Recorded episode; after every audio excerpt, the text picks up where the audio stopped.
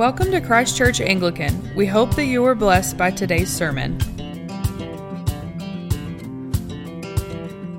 Jesus calls us to pick up our cross and lay down our lives for others. Jesus calls us to pick up our lives, or pick up our cross, rather, and lay down our lives for others. So, as an Army chaplain, I have the privilege of serving some of our nation's greatest men and women. We were asked to walk alongside our soldiers and go through some of the most difficult situations with them. We get to deploy with them. We get to go where they go. We wear their uniform. We train with them. We do everything that we have to do and everything that we have the privilege to do uh, to follow our soldiers where they go. As one chaplain said, our boots go through the same dirt. Our service members are asked to lay down their lives in defense of this great nation.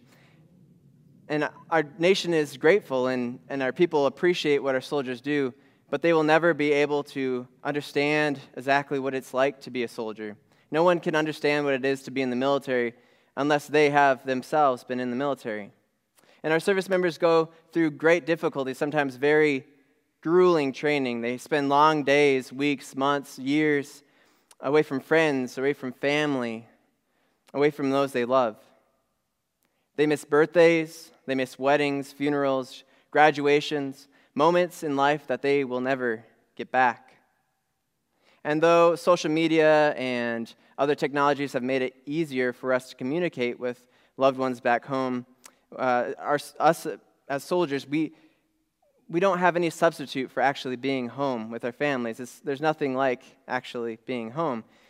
And moreover, depending on the mission and, and where we are, we may not have access to technology in order to communicate with people back home. So, even with all these high costs of being away from friends and being away from loved ones and the difficulty of um, the training that we go through, we are willing to go through this difficulty in order to serve our nation. And as, a, as an army soldier, I and my brothers and sister in uniform have sworn um, by, by declaring a creed and this is what we call the Soldier's Creed. We declare, I'm an American soldier, I'm a warrior and a member of a team. I serve the people of the United States and live the Army values. I will always place the mission first. I will never accept defeat. I will never quit. I will never leave a fallen comrade. I am disciplined, physically and mentally tough, trained, proficient in my warrior tasks and battle drills. I will always maintain my arms, my equipment, and myself. I'm an expert and I'm a professional. I stand ready to deploy, engage, and destroy the enemies of the United States in close combat. I'm a guardian of freedom and the American way of life. I am an American soldier. Although I'm a chaplain now and I don't carry a weapon anymore and, uh, and intentionally participate in combat, I still remember this creed as I was in basic training as an enlisted soldier, and this creed was drilled down into my bones as I went through basic training at Fort Leonard Wood as we would stand in line getting ready for chow, the drill sergeants would come by and they would call us to attention. And so we'd come to attention, and then they would call us to sound off this creed. We are trained to defend our American freedoms, no matter the cost. And we know that sometimes this may even mean that we have to lay down our own lives in service to our country.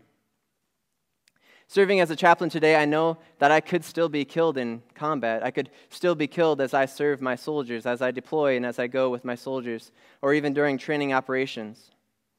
But it is my, pre- pre- uh, my privilege and my duty, and, and I consider it a great honor to go where my soldiers go, to do whatever I need to do to follow after my soldiers and to serve them. I get to be their pastor, I get to be their spiritual director. I get to be their friend. I get to be my commander's advisor wherever we go. Life is a great gift from God, and every moment that we spend is a moment we will never get back. And the seconds tick by, and some of us spend our lives doing things that uh, may um, accumulate to uh, small things, and, and some of us do great things. And I'm very very privileged to follow after these soldiers and to serve them wherever they go. And they use these fleeting moments to do something of great worth by serving our nation. And some of these soldiers, their lives get cut short. Some of them at the age of 18 are killed in combat, and they will never come home to their friends and their family who are left waiting. They have made the ultimate sacrifice, and they did more in their short time than many people will do in the many decades that they have on this earth. They chose to lay down their life to, for their friends, for their families, and for their nation.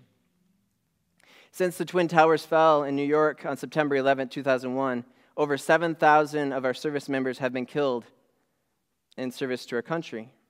And these service members have left behind careers, they've left behind mortgage payments, credit card payments, they've left behind lawns to cut, they've left behind children to raise, and they've left behind spouses to love. Our service members, in many ways, are just like any other American, except they've taken on an incredible responsibility that will cost all of them some. But on this Memorial Day weekend, we remember those who gave up everything in the service to our country. Our service members know what it is to sacrifice, and I believe we can learn from their example. Sacrifice is an essential thing for the Christian life. And we look to the perfect example of sacrifice, who is Jesus Christ. We look to his life, we look to his death, and we look to his resurrection. In our reading from John's Gospel today, Jesus uh, tells us how important sacrifice is. So if you have your Bibles, please turn to John chapter 15, verses 12 through 17. John chapter 15, 12 through 17. And let us look at what Jesus says about sacrifice. So if you read verses 12 through 13, Jesus starts off by saying, This is a command. What I'm about to tell you is a command. Now, if you're in the military, you know what a command is, right? In our society, a lot of things are optional. But in the military, if somebody gives you a command, you have to do it. By saying this is a command, it means this is no longer optional. And the Greek word that Jesus uses when he says this is a command is the word entele. Entele. It means a charge or injuncture from an office of authority. So Jesus, like a military commander, says that what I am telling you right now is something you are required to do. He says, Love one another as I have loved you. Love one another as I have loved you. And so this prompts us to ask the question how did Jesus love his disciples? How does he love us? He loved us and he continues to love us. He loved us by laying down his life for us. Through the cross, Jesus took on every sin in the world. Through the cross, he hung in agony to take our sins upon his body and exchange our sin for his righteousness. He took our sin, he gave us his righteousness. And as we come to him in faith, we receive that righteousness. So, how do we love one another as Jesus loved us? Put simply, we die. We die for one another, and we always, always, always take the position of humility to raise other people up we always sacrifice for those around us, and we always treat others better than they deserve. We treat them better than they deserve. And we always love them no matter their crimes against us. We pick up our cross and we da- lay down our lives for others. Not just once, not just twice, but every single day. Jesus says in Matthew 10 38, Whoever does not take up his cross and follow me is not worthy of me we radically abandon every, ourselves, our preferences, our likes, and our dislikes in order to serve others. And as the Apostle Paul says, we become everything to everyone, become all things to all people in order to save some. Sometimes, as Christians, especially here in America, where our religious freedoms have been bought with the precious blood of service members, we can get pretty comfortable. We can get comfortable with things just as they are, and we don't like anyone coming in and disturbing the things uh, that we like, the things that we have worked very meticulously to, uh, to put into place to make our lives comfortable. And sometimes we fear that people will come in uh, broken, sinful, hurting people will come into our lives and disturb things. And I'm not exempt from this. And, and I'm not exempt. I, I know what it is to have a family and to have uh, a life that I, I want to keep safe, right? I like the structure that I have. I don't want broken, sinful people coming in and ruining the, the, my life, right? But Jesus came as an example, and he became vulnerable to the broken, sinful people around us in order that he might save some. He willingly stepped down from eternal glory. He stepped down from his glorious throne. He gave up his honor and his position, being worshiped by angels. And as the writer of Hebrews says, Jesus experienced everything that we experience, yet without sinning. Jesus knows what it is to be hurt. He knows what it is to be betrayed. And you may be saying, You don't know what they did to me. You don't know what they said to me. Who are you to tell me to forgive them? Jesus knows. Jesus knows what it is to be hurt. And he knows what it is to be betrayed. And he knows what it is to be vulnerable. He came as a vulnerable servant to willingly die to save us from hell. Jesus is commanding us to love others as he loved us. How well are we doing at that? Are we willingly laying down our lives to become servants for those around us, that some might be saved? This calls us to examine every part of our lives and ask the question Have I turned this over to God in order that some might be saved? My relationships, my hobbies, my home, my car, my money. Jesus asks us to lay all of these things at his feet so that he might use them for his kingdom. Jesus asks us to lay everything down to follow him. Jesus calls us to pick up our cross and lay down our lives for others. So I'm not saying that I have us all figured out. I don't. I'm still a broken person, and I feel the result of the fall every day in my sinful body. I know, that is, I know what it is to carry around this body of death, as Paul calls it. I still sin. I'm often jealous. I'm often narcissistic and prideful. But Jesus saved me, and He is patient with me, and He is always drawing me back to Himself, and He is willing to call me His friend. So this brings us to verse 14. Jesus says that He, uh, that we are His friend if we do what He commands. We are not Jesus' friends by virtue of being born, by virtue of being human, or any intrinsic thing in us. We are Jesus' friends if we do what he says. We have the privilege of being friends of Jesus as we obey his commands. Now, this does not require us to be perfect because if you look at the disciples, you can see, see that each one of them screws up. Each one of them is not perfect. They do not always obediently follow everything that Jesus commands. Our friendship with Jesus depends on a never giving up, never stopping, always and forever commitment to obeying his commands. One of the things I love about being an Anglican is I come into worship on Sundays or during morning prayer or evening prayer, and I can come and I can lay my failures at the feet of Jesus. And if I come sincerely and repent and want to change my life to faithfully follow Jesus, not only does He forgive me, but He empowers me to do exactly what I am asking for to faithfully follow Him. So, Christianity isn't about losing our salvation and getting it back regularly over and over again, as some people seem to think. Jesus has earned salvation for us by his death on the cross. And if we believe in him and turn to him for salvation, we will receive the gift of eternal life. Jesus earned our salvation for us on the cross. So in verse 16, we see that Jesus sees us as more than simply slaves. Um, in, in your translation, it likely says servant, but in the Greek, it's actually doulos, which means slave. And sometimes in the military, we can have uh, leaders who, what we call, uh, we ha- they have what we call toxic leadership. Their leadership is toxic because when they give commands, instead of uh, developing their, their subordinates and helping them to understand why, they just simply ask them, or they simply command them to obey them. But true leadership develops others and transforms others to become leaders themselves.